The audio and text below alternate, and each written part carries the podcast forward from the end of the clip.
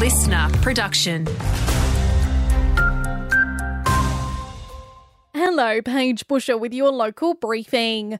A woman has been taken to hospital with serious injuries following a car rollover near Jurien Bay. She became trapped in her car after it rolled onto the roof just after 8 o'clock this morning on Indian Ocean Drive.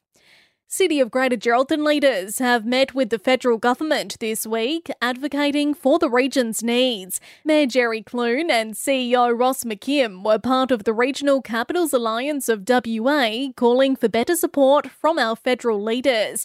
Mr. McKim says there were a few local issues they were eager to raise. How the funding from Canberra can flow out to areas like Gerald, but also um, telecommunication black spots. You know, it's very hard to get signals around Geraldton. The other one that hurts local government is the fact that we fund the Mullewa GP. More than 2,200 firearms have been handed in within the first week of the WA government's new buyback scheme. That's a firearm every five minutes, with gun owners able to receive a payment similar to baseline retail value.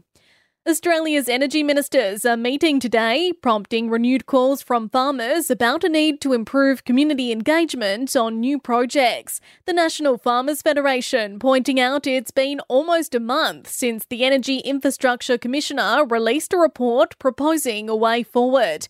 President David Jochinke says it's time to take action. So essentially, we'd like to see an enforceable code put into place what elevates the status of agriculture in the consultation consultation.